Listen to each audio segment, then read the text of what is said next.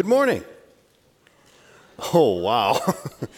There's a lot of people in here, and uh, I didn't hear anything. Good morning. Good morning. Excellent. Thank you, especially you right there. That's very good. Very good. Uh, my name is Pastor Corey. I'm one of the pastors on staff here at Legacy. And I remember Christmases with my niece. My brother has a daughter, and she's older now, and she has her own child. Uh, but Christmases at my mom's house, my mom would had a big bay window that looked out on the street, and she put up this beautiful tree.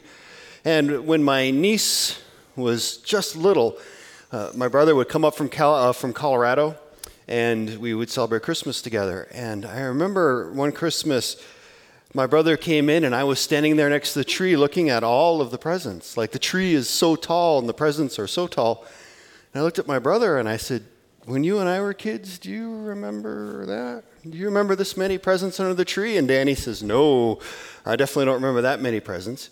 And as it came time to open, Maya comes out, and, and uh, we have this tradition of distributing one at a time. So we distribute, and we have our spots, and, and my pile was like two or three presents by my feet. But Maya's pile, was taller than her. And I looked at my brother, and I said, yeah. And he said, No, we never had that. And then Maya would run around and she'd knock something over and break it. And my mom would say, Oh, that's okay. And I, What? That's okay? Danny, did, no, she didn't do that with us. The rules changed with a granddaughter, the rules changed with my niece. And when we're kids, we try to push those rules. I remember my mom saying, Don't cross 4th Street because you'll get run over by a car.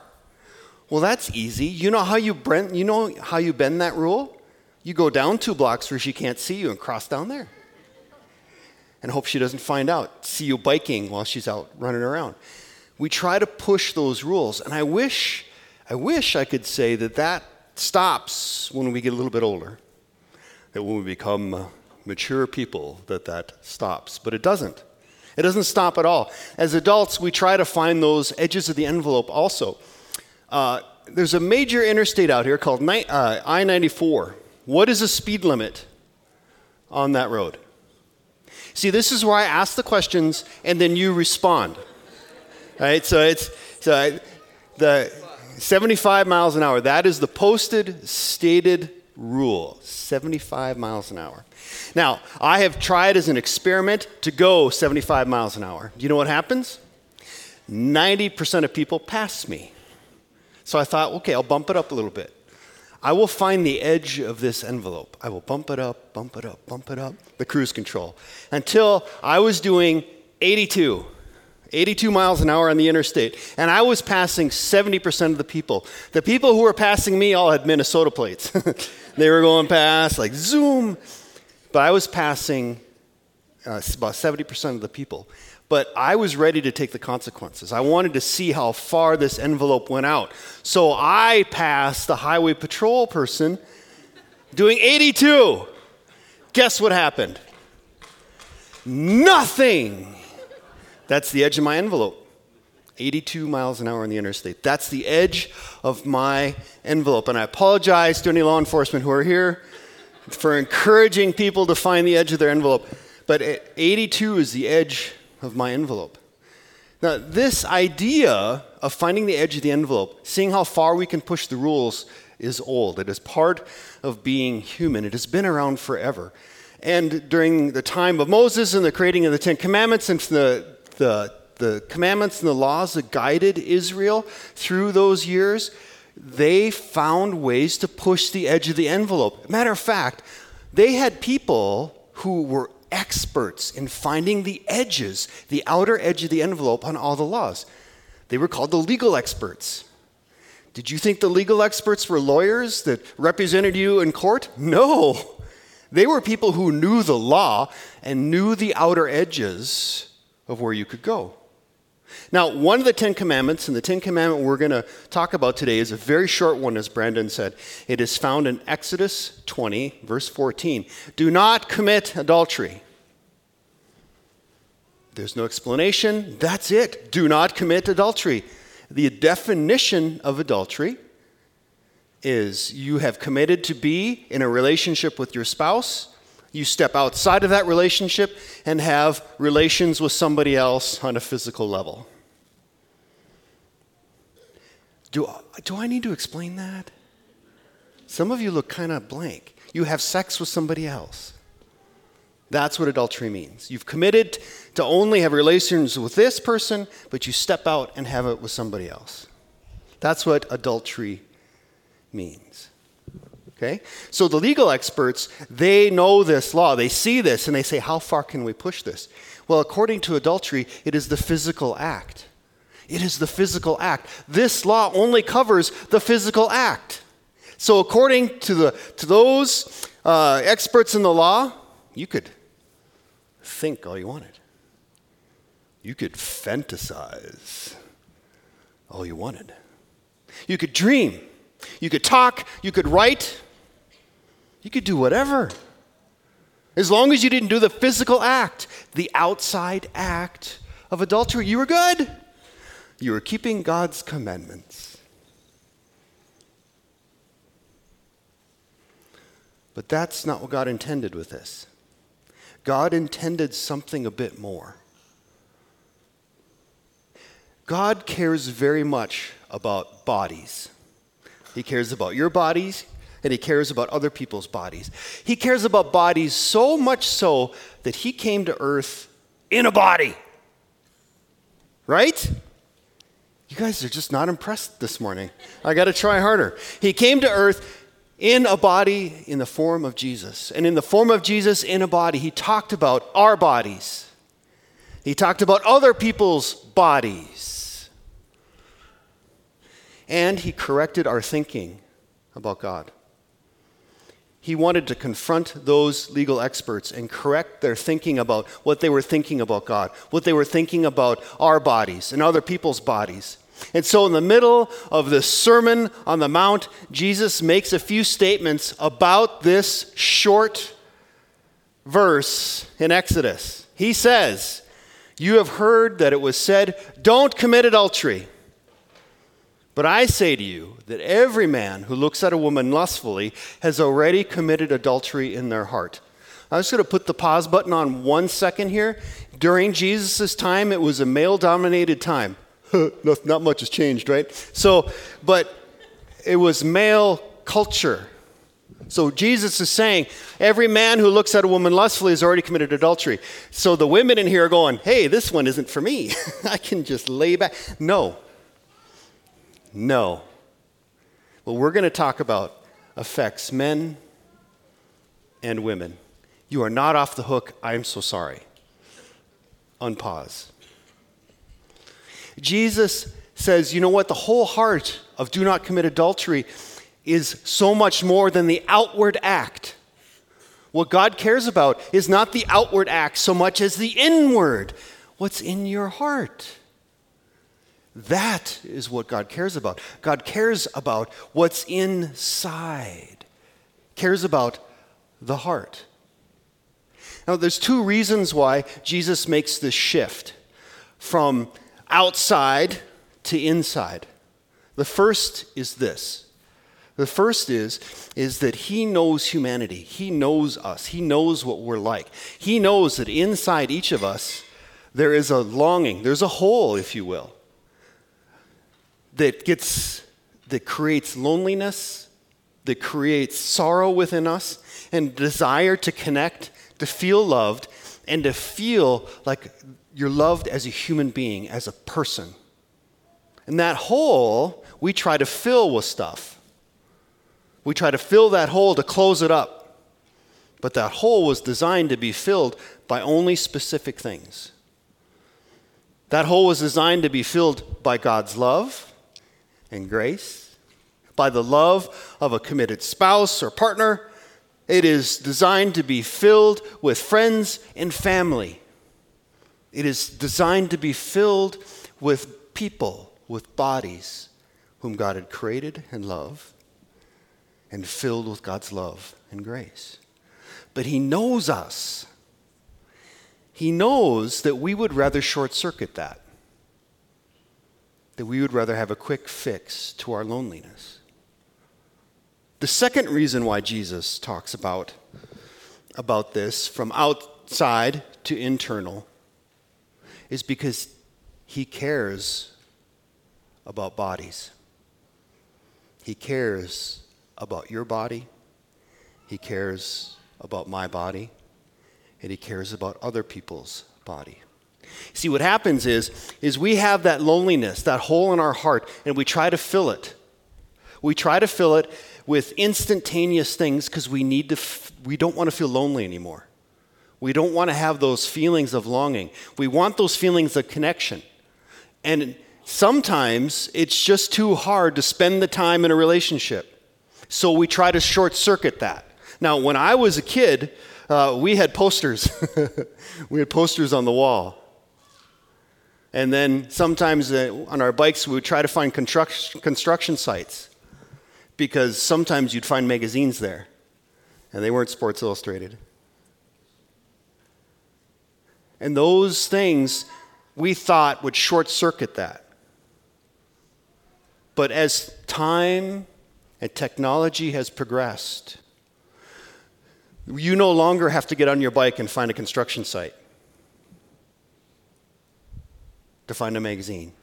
Because now all you need to do is pull out your phone while nobody's looking and type in a word or two, and images come up one at a time or all at once. And for a split second, for that moment, it feels like that loneliness is gone. It feels like that connection is made just for a moment, and then that moment is gone and you're just as miserable, if not more miserable, than before. Now, my brother and I, we meet up. He lives in Colorado, and I live here, obviously, and we meet up every once in a while in different places. And uh, we fly there, we spend a week together, we call it brother time, and we, we, we enjoy ourselves. So, one time we went to Vegas. you guys know where I'm going with this? One time we went to Vegas. And it was my suggestion because the Pinball Hall of Fame is there. And my brother and I love pinball. So we were going to meet and go to the Pinball Hall of Fame. But I had a line. My line was this is my line. Everything we do is PG or under. PG or under. Nothing over that line. And my brother agreed to that. He's not a believer, could really care less, but he respects my faith in God. He's like, cool, I'm good with that. We're good. So we're in the we're in the taxi cab. We're going to the Pinball Hall of Fame, and the taxi driver sees two bros sitting next to each other, and he just makes assumptions. He's like, "Hey, you guys going to the strip club tonight?" And I'm out. I was like, "Nope, nope, I'm not part of this conversation." But my brother jumps in. He's like, "Oh yeah, no, I got my brother here, and he doesn't want to go, so we're not going to go. But you know, I've been here, and I've done this, and I've done that." And they get in this conversation, and one of them says, Yeah, this gal come, came to me one time and she was like in my face. And then she started to tell me, I only do this because I need money for college. And I was like, Don't tell me that. I don't want to hear about you. I don't want to hear about anything about you. I'm here to look at you. And that's it. You see, when we turn, when we try to fill that hole that's in us with these shortcuts, with treating others as objects, it is like diving into a piece of candy and, and opening it up and eating the candy and taking the wrapper and throwing it away. You've consumed it, you've thrown it away, and you're done. And that person, that person that you're looking at on your phone, face to face in a magazine is a real person created by God whom God loves and cares about. And you have just thrown them away to satisfy, try to satisfy that longing that you have momentarily.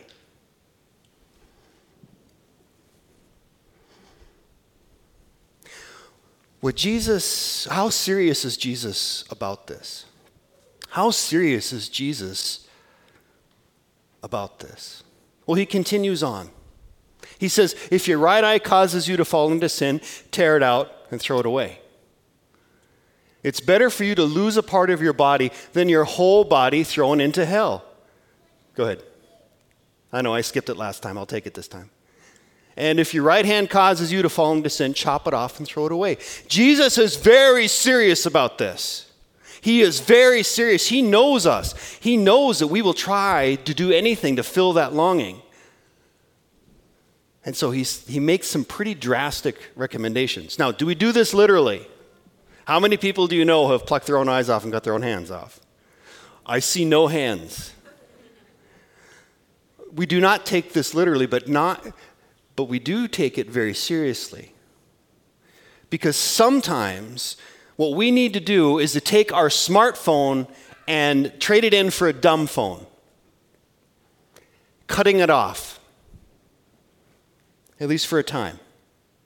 Sometimes we need to take that web browser that we use to look up stuff that we shouldn't see and sign actually sign on to Triple X Church Triple X Church is a ministry that you can sign on for. You put your credentials in and you put someone that you trust in there. And whenever you get close to a website like that, it immediately alerts the friend that you trust, lets them know what you're about to do so they can call you. Out of love and concern for you. You see, Jesus knew that if we spent time unwrapping these one at a time and consuming them and throwing them away, that we would eventually look like this. What would happen if I ate this whole bowl of candy? What would, I, what would happen if I ate this whole bowl of candy? I would get a tummy ache. I would feel bad. I would feel terrible. Actually, I probably look like this bowl, right? After a while my medical condition would change, my abilities would change, everything would change about my body and who I am because I was consuming this. But when we eat healthy, exercise, and treat our bodies right, then we are healthy. We feel better. We move better. If we keep a steady diet of using people as disposable things, consuming them one at a time and throwing them away. It will destroy our heart. We will see what we do in private and on our phones will start to affect the outside world. It will change us so that when we see other people, we start to treat them as disposable too. We will no longer love people or care about them. We will rather see people in ways of how can I use them to get what I want and then dispose of them because we're on a steady diet of doing that anyway. But Jesus wants us to be aware that what we put into us, into our eyes, to our hearts, changes us. And so, what He wants us to do is a steady diet of God's love and grace, to spend time in prayer, in meditation, in love in spending time in His Word, in spending time in serving each other, in serving other bodies. Because in that, you will end up acting and being like Him. You will end up seeing other bodies the way He does. And you will start to do the things that Jesus did and the Holy Spirit has us do to others. Now, what if you have been consuming this for some time? Oh, you think that maybe every once in a while doesn't add up. Occasionally. Maybe once on Thursday when the wife goes to work. That it doesn't add up, but it does. It adds up pretty quickly. So, what happens if you've been dining here? There is forgiveness for this. There is forgiveness. When you come to God and tell Him and ask for forgiveness, He will forgive you and start to heal your heart, especially if you start to feed on His Word, His love, and His grace. I know this for fact from experience. Now, am I tempted to go back to that bowl and have a nibble? uh huh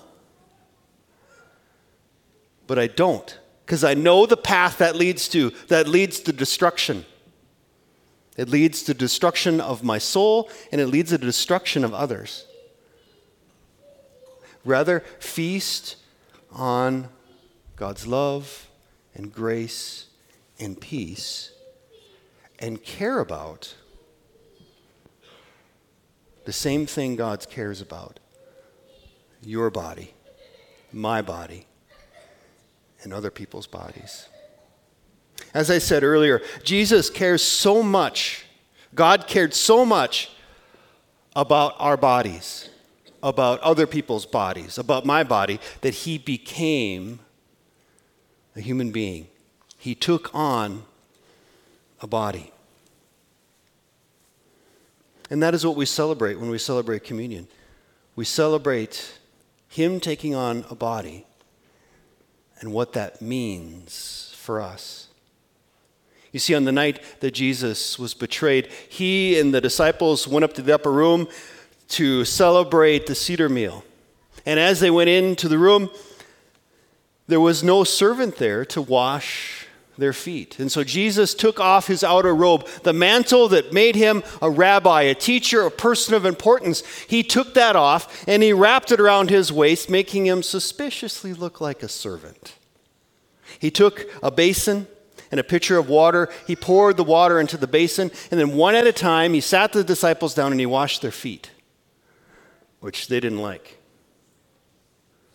Jesus did it anyway. When he was done, he stood back, he looked at the disciples, and he said, You know exactly how the rulers of this place rule it over you. They love to squish in their authority, they love to make you do things, they love to hold it over you. But I just demonstrated for you how God sees power. God redefines what power is. I have served you.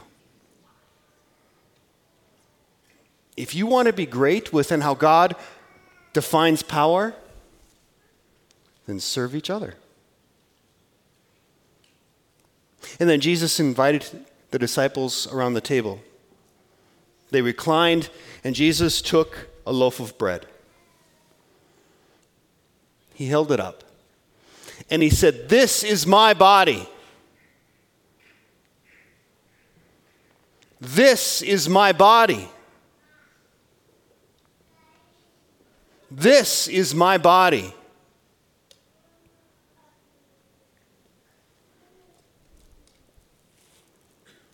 Broken for you, for your body, for your body, for your body, for your body, for your body.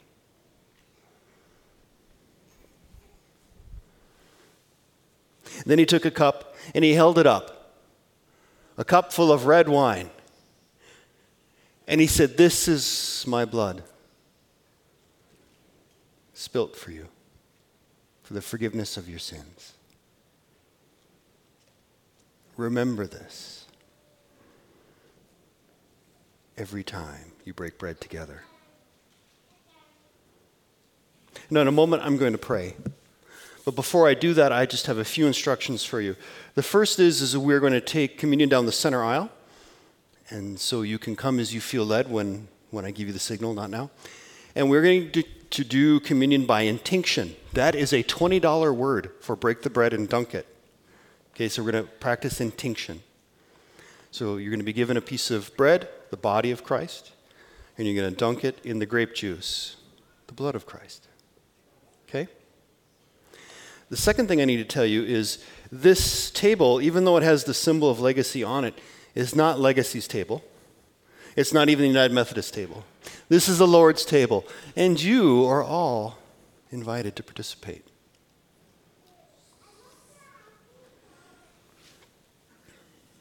There is gluten free available here for those who would like it or need it. Let's pray. Heavenly Father, we come before you to bask in your grace and your love. We ask that you forgive us of our sins, the ways that we have ignored you, the ways that we have missed the mark. We ask that you cleanse us, make us whole and right again. And as we partake of this communion. May we spend time basking in the glow of your grace and your love. we thank you.